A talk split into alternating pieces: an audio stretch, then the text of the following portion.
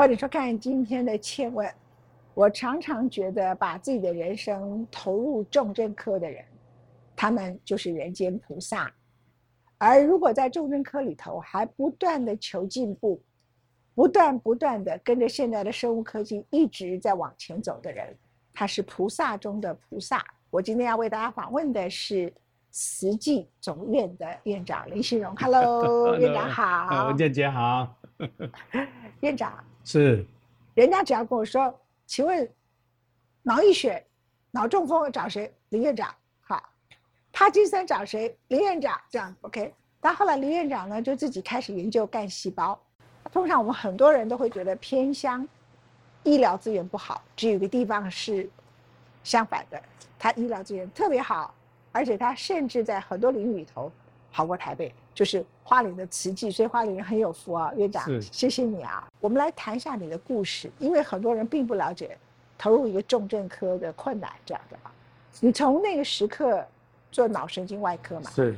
我也是因为孙大伟脑中风认识你的，就是他脑溢血是啊，在一个朋友的悲剧当中是认识了林院长是林院长人有多好，在他讲话之前，我先跟大家介绍他人心人术到什么阶段。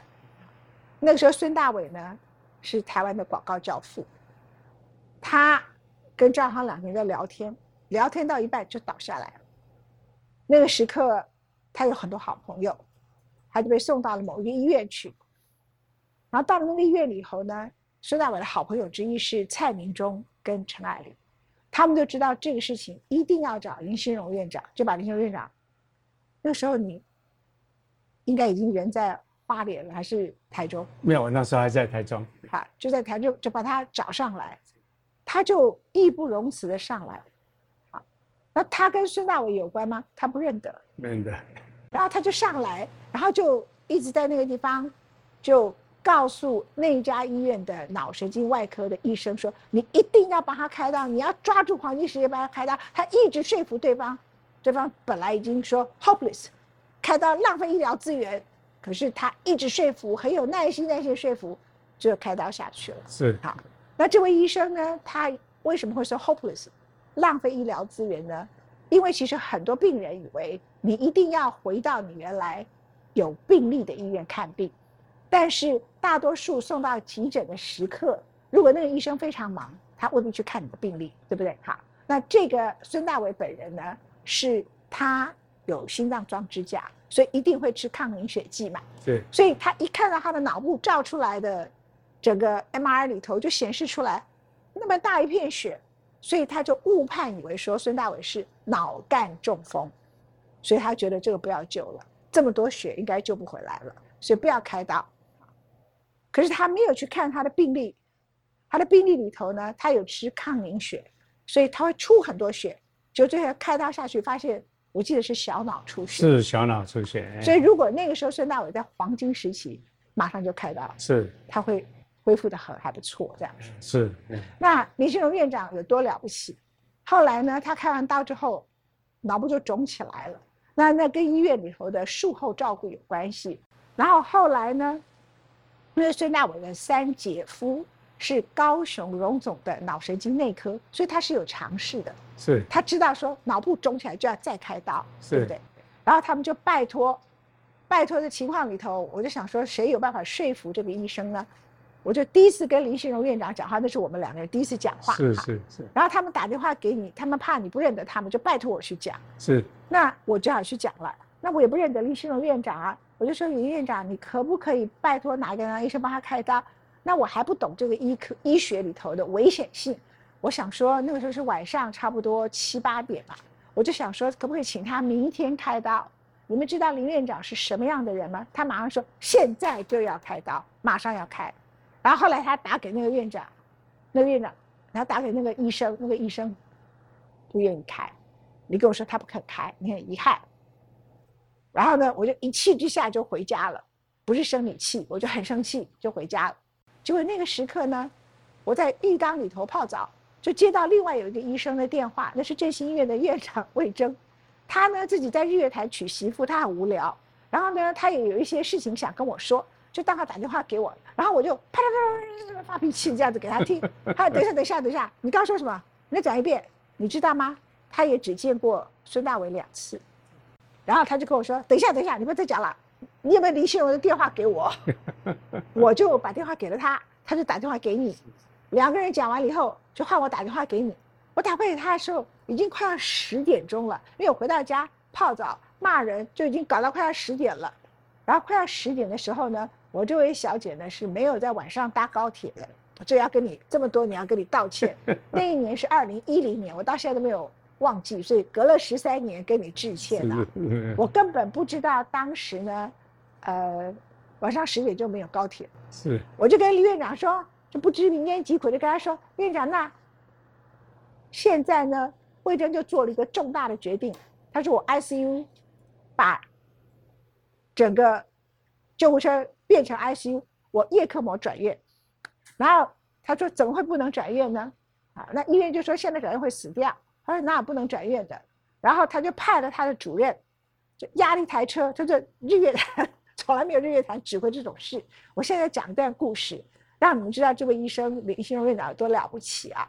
然后呢，这个魏征也很了不起，他就把一个救护车，坦白讲，孙大伟根本没有政治权利，他就是一个广告教父，而且他广告公司当时已经很被称赞是他在澳门，他后来广告公司已经很小了，他也等于是半退江湖的人，为了利益没有必要救他，全部就是一个人心人数一个概念啊，他这很多朋友，企业界的朋友，因为大家都欣赏他，喜欢他。觉得他很聪明，跟他在一起很愉快，只是这样而已。他没有任何可以分配的利益给任何人，所以这些帮忙他的人，纯粹如果到了医生就是人心人术。结果呢，他魏征就请他的心脏科的主任，压着救护车叶克膜，把把它变成 ICU，然后就到这家医院去接人。这家医院呢，说就走了会走掉啊，那你家家属签字啊。第一个不准提告，第二我们有医疗疏失，第三呢转院走掉是你家的事情。他太太被我说服，全部签字，走就这样讲，然后就转到那里去，然后我就打电话给林院长说，不好意思，麻烦你坐高铁来，然后呢就在这些医院里头就帮忙开刀干什么干什么，指挥开刀诸如此类的。林院长不好意思跟我说，已经没有高铁了，罗倩姐，他在坐的统联，抵达振兴医院的时候已经半夜十二点，快要一点啊，然后开完刀的时候天快要亮了。他以为说，那吴天姐可能会天亮时候来，至少送个永和豆浆。一出来还是没看到我，我还是叫别的美女去送他这样啊。然后这么多年来呢，我永远没有忘记他搭着统联上来救一个他不认得的人。然后他接到我的电话，我跟他没有任何的交情。然后他来帮一个人，就是希望救他最后一线希望的命。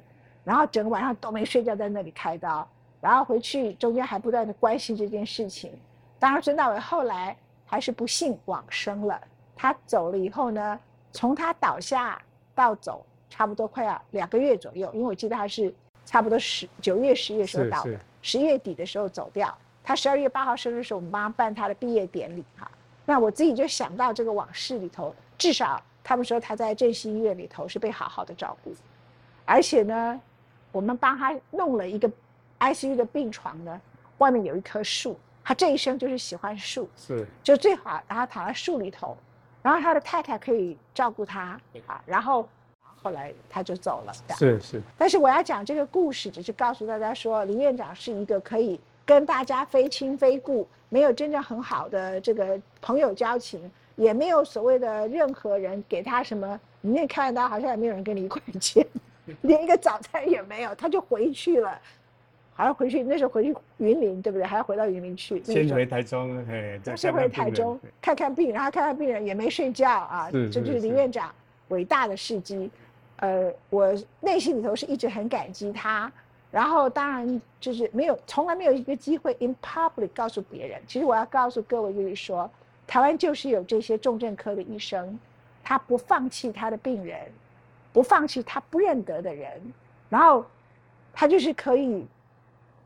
我一句话打电话拜托他，我根本不能给他什么东西。二零一零年我也退出政坛，我什么东西都也没有。我最后也没有在媒体包扬宣扬他，他根本没有在想这些事情。所以院长十三年后，是我跟你深深的鞠躬，跟你说谢谢谢谢。没有没有是，谢谢谢谢谢谢。然后院长后来回到了花莲的慈济，在台中的时候，后来到华人，他就不断的研究干细胞，然后 Parkins 啊，这个呃干细胞怎么样治疗一个人啊？我的阿姨当时出车祸也是帮忙你帮忙照顾，到最后她走的时候啊，虽然她最后还是走了，因为她本来脑袋就整个碎掉了，当天医生就要放弃了。是是。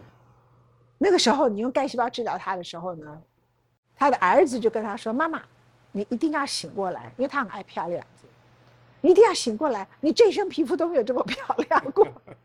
所以我想请问一下林清荣院长，就是我想请你给大家一个示范，就是说你对病人的那种强烈的爱心啊，而且你出生又好穷苦，是是，你这个整个啊选择很很辛苦的路，而且不断不断的学习。我看你在二零一零年还荣获美国神经治疗及再生学会杰出的殊荣。是第一次颁给华人，是是。那你这样不断的辛苦，不断的努力，啊，日子也过程中你的医界的过程中也有一番波折，这样子。我想问你，你为什么这样无怨无悔啊？啊，因为啊，练医生嘛，啊，就其实我爸爸是江南农田水利会的土木工程师，他说，哎，你要不要去念土木啊？我说我对生物比较有兴趣，这就进了国王医院。国王医院不要钱，又可以领钱。对，那拿到专科医师以后，一九呃八六年专科医师以后，那时候真的做专科医师，大概一年可以买一栋房子，三军总医院了。哎啊，结果哎，那国科会又给我钱，哎叫我出去念博士。我爸说，哎，你不是可以赚钱的吗？哈 哈出去出国啊，要花钱，还没赚钱啊。不过因为年轻嘛，还是自己的呃兴趣呢，就是要解决所有病人的问题。你恶性脑瘤有恶性脑瘤问题，我要帮忙解决啊。你再生医学，你有失智症，有巴金森，有这些脑中风哦，这些小脑退化症、脊髓损伤啊，我们也要解决啊。所以就出国，哎。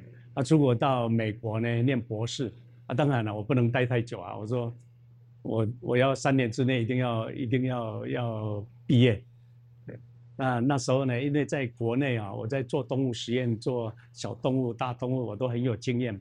所以去到美国啊，那个工作效率是当地的十倍十倍以上啊。所以我说，我三年内我要把论文什么都弄完。所以呢，一天一个礼拜工作六天半。在州立大纽约州立大学是吧？哎哎，就是纽约州立大学，它它有五个校区啊，那个校区是在 Long Island 长岛，长岛哎，那很很有名的医是啊是啊，很有名的医学院，对对对，旁边叫有一个最有名的癌症叫 Sloan Kettering，对对对对，都在那附近哎，对。啊，所以去呢哈，那那时候学的是呃一些药物哈，怎么去制作啦，怎么送进去脑子哈，所以就是专门要对付恶性脑瘤。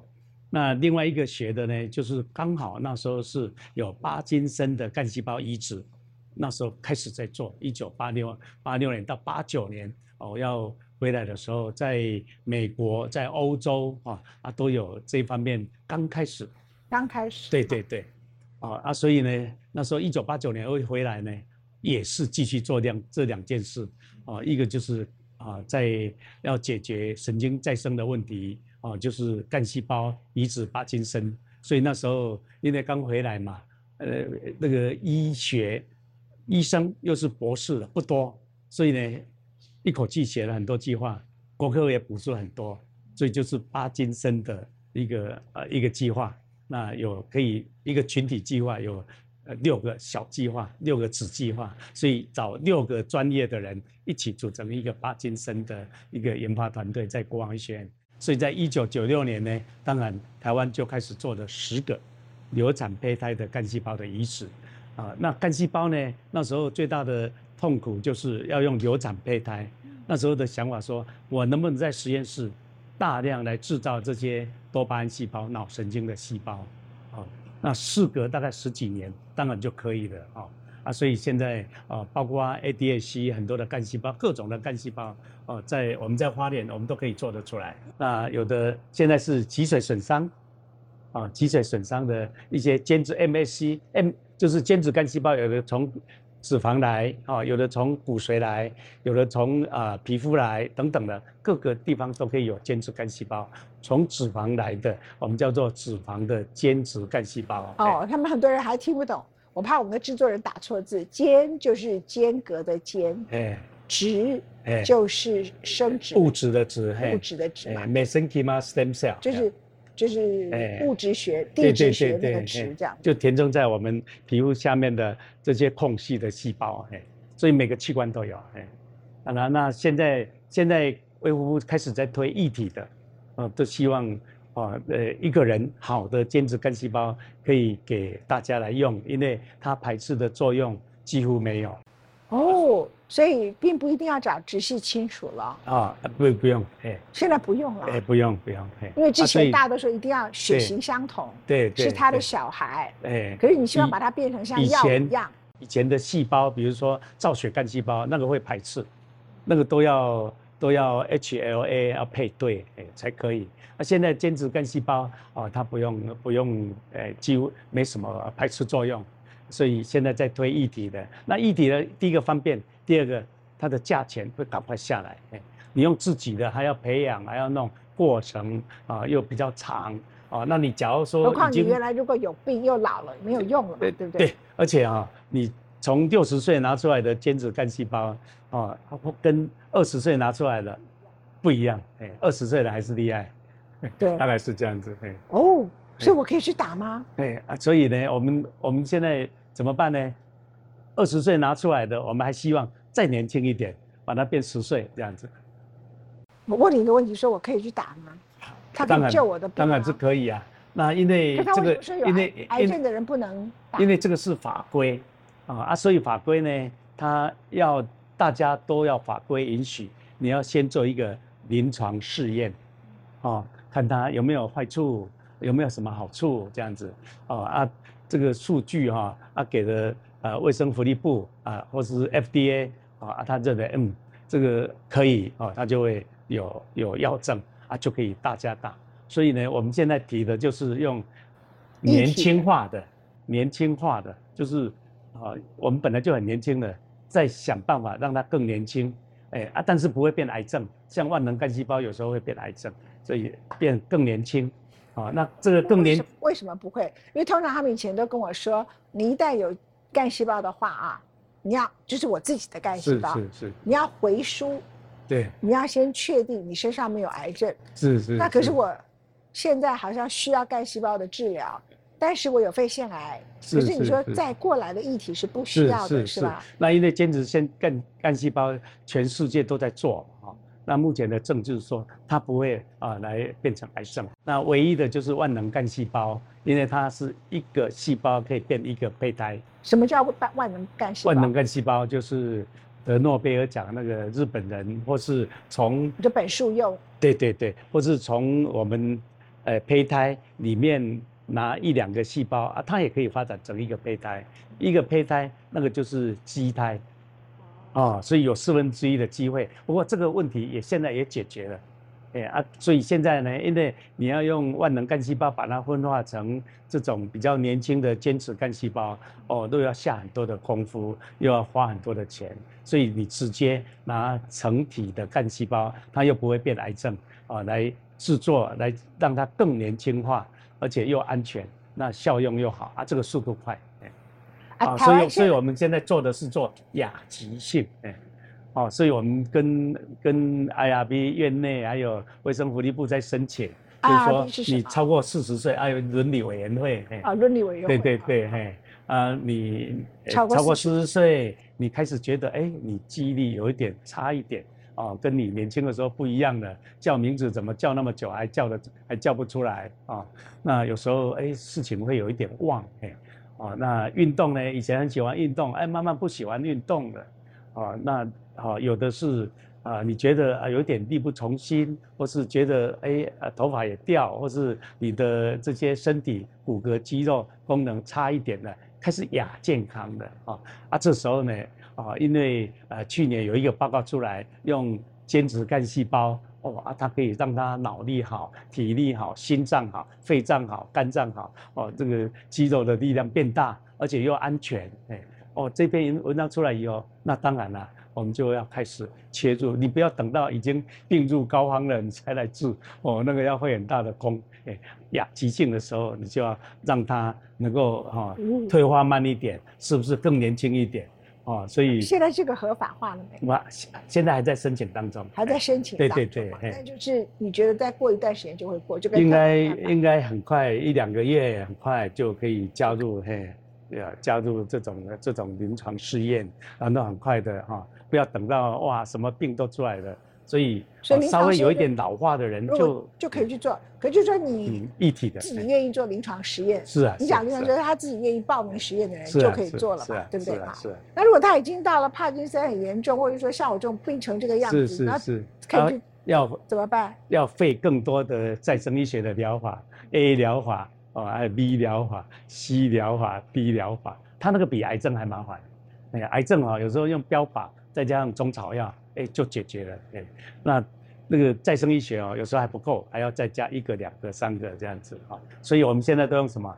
哎，好，呃，你可能用一些呃，让身体能够呃抗氧化，呃，能够再生快一点的，再加上啊细胞，当然很管用啊，中叶也要进来，中草药，我们知道。中草药哪一些中草药啊很管用啊？针灸也要进来啊，让你的经脉啊等等的哈都能够顺，身体顺。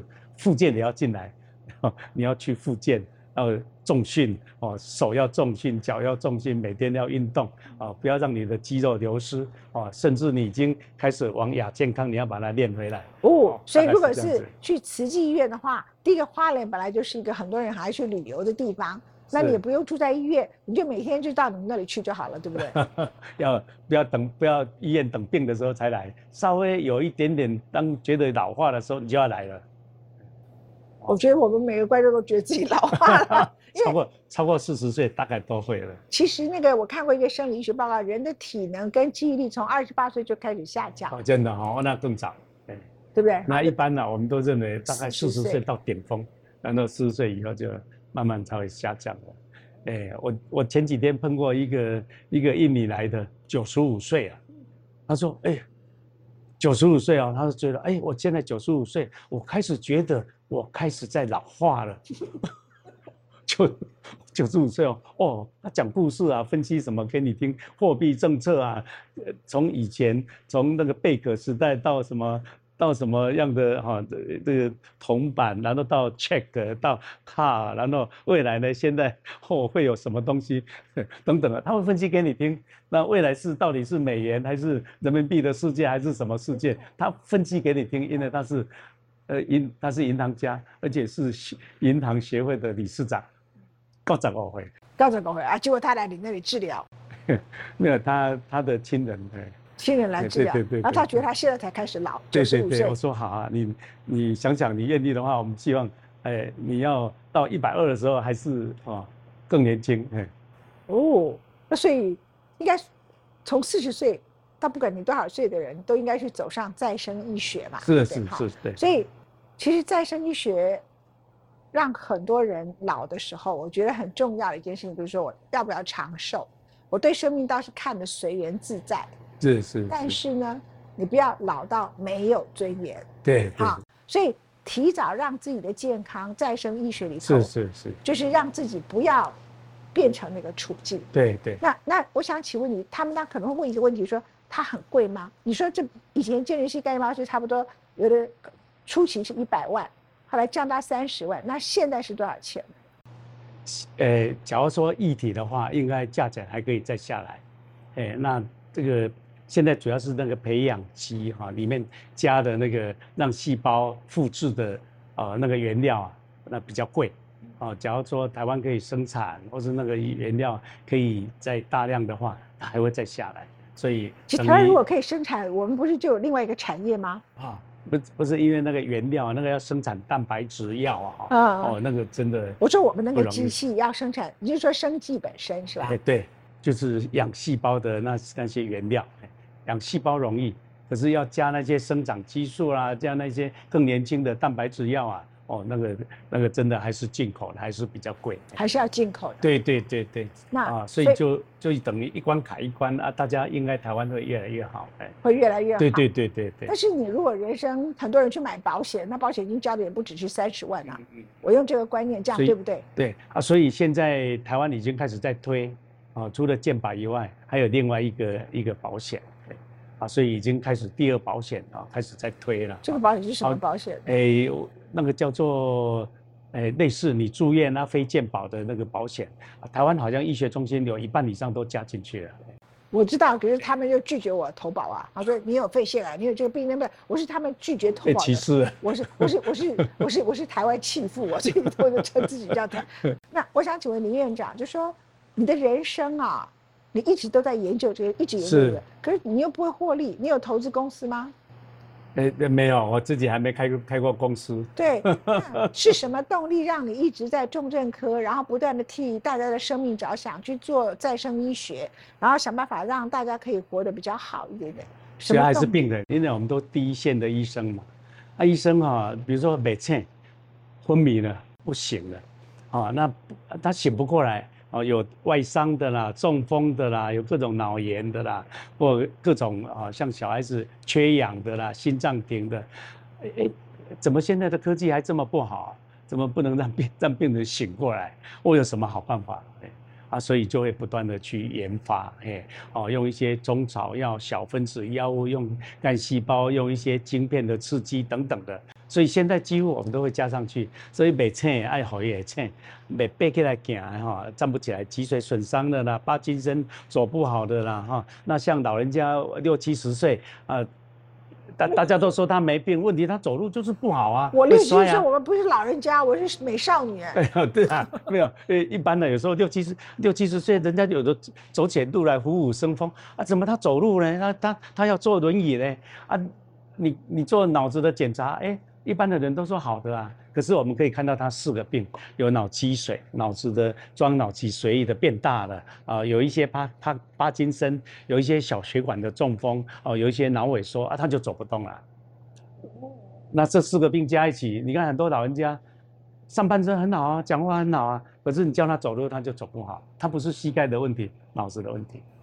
啊，所以呢，啊，我们也一直都在解决这些人家解决不了的问题。讲的是我了，有吗？你走得很好啊。没有，我要看天气啊。有一次呢，他们在打雷啊，我就说，哎呦，我今天怎么走路不稳不稳，很奇怪啊。我就注意到自己就会卡一下卡一下，我说哦，今天我可能不太稳，然后旁边两个人我就直接啪摔下去，谁都抓不住，因为你那个就是脑部可能管平衡的地方被没错，被攻击到了嘛，下雨天，然后你就那种摔法不是说啊，你摔跤的时候你还会有一点意识那个，因为那种摔法是你自己也控制不准，就好像一个东西丢下去一样，是是旁边两个人也抓不住你，你自己也抓不住自己。但是我当时脑袋就想说，右边是石头，左边是植物，我就往植物那里摔。是 是是是。注意到这一点。因为因为我们老师啊，比如说你要做一个动作，讲话啦，哦，要站起来走路啊，你那个脑子的脑波啊、大概要十几个赫兹，慢慢要到三四个赫兹以上，脑子激发起来以后，你才会开始讲，才会开始走。哎啊，所以当你没有被激发起来的时候，你要走你就就会摔了。像帕金森的病人，你要站起来，你站站看，哇，那个他要酝酿那个三四个赫兹，脑子的神经要活化，哎。哦，所所以，哎，那个脑子的回路哈、要新陈代谢要加把劲，它才会上起来。所以，当你脑子有这四个病，脑积水又有帕金森，多一点点哦，啊，然后再有小小中风，再有一点点脑萎缩老化嘛，啊它就是就注意到场摔跤。一个六十几岁的人就不行。对对，所以有时候大概六六十岁、七十岁，哎，走路会摔了啊，那脑子是不是有这四个病？所以要做这两个检查，MRI 跟多巴胺神经的检查，看看你脑子是不是有这四个病。多巴胺神经的检哎查，，就是 Parkinson，Parkinson，哎，就是它主要多巴胺神经老化的，没有功能了。那多巴胺神经它在做什么呢？它在维持我们身体的平衡，你的动作要多快，呃，多慢啊？你你要呃要歪多少角度啊？所以它跟小脑一样，哎，那个多巴胺神经是在基底核，他有没有那初期症状？因为大家都觉得是手要抖，没有初初期的症状就变慢了。脸部啊比较没表情，好，平常都很和蔼可亲的，哎，怎么开始眼神有一点变，比较发直，然后表情比较少，哎，皱纹就不见了，啊，那讲话变小声了，走路啊那种皱纹不见了，哎，他 mask face，所以他没表情，啊，所以啊他的手呢，平常我们都自自动的摆，他不会摆，啊脚脚脚走路的跨大步，他跨。跨不大步。我们台湾有很多绿病症的人，你要讲仔细一点，要不然他觉得他就是。跨大步走，他不会，然后手这样子摆的也也不是，对不对？哈。你看拜登要走路，他有没有 Parkins？你看那个样子，你觉得应该有？我没看这个，你觉得？这病人一走进来，我们就知道。所以你觉得他不是失智，他是 Parkins 的？对，都有，哎，对。都有一点点老化，都有一点老。当然，他记忆的回路当然也有一点一点老化，所以讲话有时候本来要讲东，的讲到西去了。讲乌克兰讲成伊拉克战争，对对对对对，类似这样。对他差点没把自己讲成是川普这样。我有一次在节目上把他转成，我要我要讲 Biden 讲成是 Donald Trump，然后呢，我记得有一个医院的院长就说，我的确看过你讲错话了，你真的脑子有问题，因为你以前绝对不会犯这个错。但没有关系，现在很多人都去打疫苗，打的脑袋都坏掉了。他就跟我说：“某某某某某某，然后他们全部都在讲错话。所以呢，你虽然生病了，但是呢，他们没有生病，打疫苗也把自己脑子通通都打坏了，脑雾了，脑雾了。对对，打疫苗啊，可是，可是我就真的会有一天讲拜登就讲成川普啊。对啊，以前绝对不可能。对，不因为你讲话的速度还是非常快，脑子还是很聪明的。哎，那当我没吃药的时候，我跟您说我什么症状啊？我是这样子去看病的，是是是，我就到了 ATM，第一个，我怎么可能忘记我的 PIN code？我不会忘记密码，我现在都记得，那天就忘了，我就再拿另外一个卡进来，因为我觉得我原来那个会忘记是我的秘书设的密码，那这个是我自己设的，我不会忘记。结果等我再放进去的时候，我连操作怎么按都不会，然后就愣住了，然后就把它退出来。而接着走路就晃晃的，对。然后呢，也不知道自己那个门在那边，我就往另外一边走。空间感没有了，就突然不不对劲。然后呢，那个意识就是越来越不清楚。所以各位要有一个观念说，如果你的脑部你自己痛到不得了，然后就突然倒下来，你的亲人是这样，你自己是这样，你就要知道你就是脑溢血。对。我记得中国医药大学在你们还有周院长跟你们在的时刻，都建立一个规矩，就是说。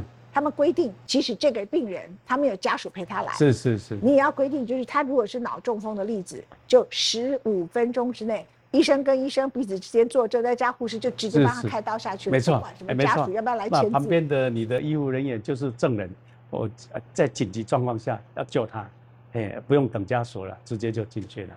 一样啊，在花莲一样啊，在花莲你现在也是一样，所以这种医院就是好医院，他知道勾他你要救人这样，对对，而不是想到说哦，我要等到他家属来，否则我会被告，不可能这样子吧？对对对。所以待在慈济这个地方，你会寂寞吗？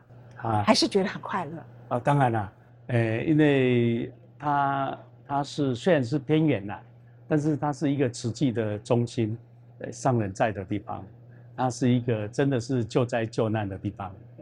那不是说为了要赚钱，哎，那去那里呢？你为了救灾救难，你看到那个，哎，为什么这个会死？为什么那个会死？你就你就想去解决这个这个哈，他他的问题，所以就会很多的创新研发，啊，那那一个人不行，你就把多拉几个人一起来。你神经外科不行，所以我们就把中医拉进来，中草药也很厉害，附件也拉进来。正好我正要问你的问题，是慈济今年的最近，尤其是 COVID 时候出来的本草茶，大家都抢的不得了。是。然后那个蔡青儿就跟我说，每天在看那个草，希望它长快一点。那个草是你们自己种的，是吧？墨草、艾草、艾草。哎，那个最重要的，因为它是它是抗煞、抗 COVID-19 最重要的两个草药草。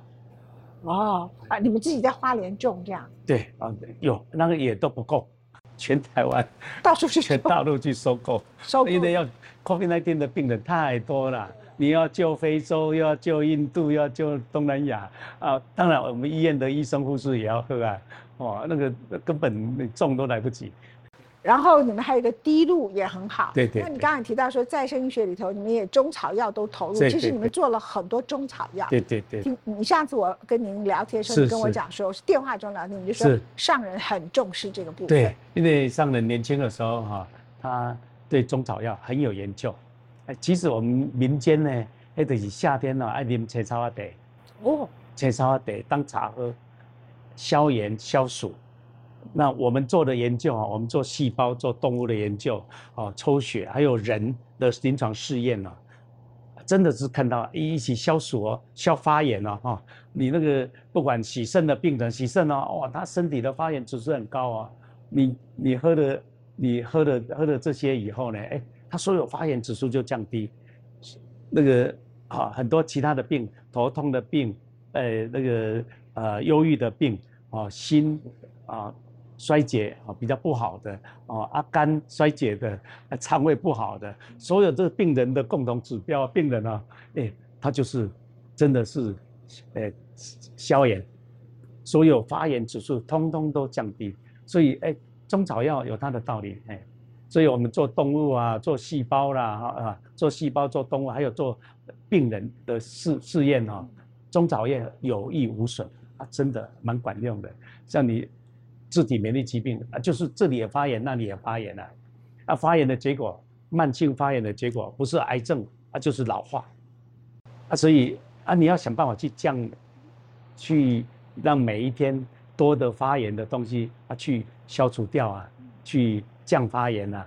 西药没有什么好的西药可以就有益无损啊。你类固醇的药你不能吃太久啊啊，你你这个 cel celebrex cox one 啊 cox one cox two 的抑制剂，那个会伤肾啊。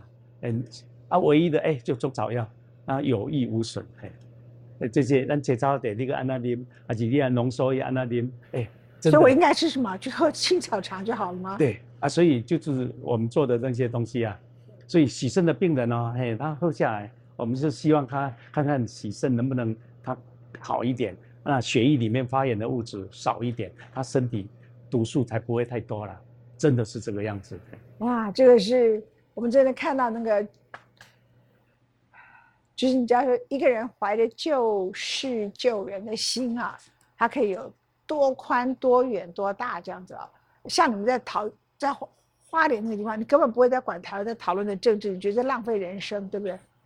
是不是？对啊，啊，我们就从这里出发啊，能够有一些对所有这些不治之症、不治之症嘛，哈，不管是脑啦或脊髓啦，能够让他再找回来他的啊他的生活，找回来他的尊严。我虽然曾经访问过林信荣院长，不过那以前是在广播，这是第一次在电视上访问他啊，网络电视上。那十三年前的恩情，因此认识了李院长。然后呢，现在还要靠李院长照顾我，只能够替我的好朋友已经在天堂的孙大伟，还有非常非常多我不认识的病人，还有我自己的阿姨也在天堂上，向你深深的鞠躬表示感谢，谢谢你奉献一生，谢谢慈济医院，谢谢啊，谢谢没有，感恩感恩感恩文谢谢健姐感恩感恩感恩是菩萨心肠。我没有了，我没有，我就长得很像，我现在长得像弥勒佛，因为水肿。菩萨心肠，对，谢谢，救人救世。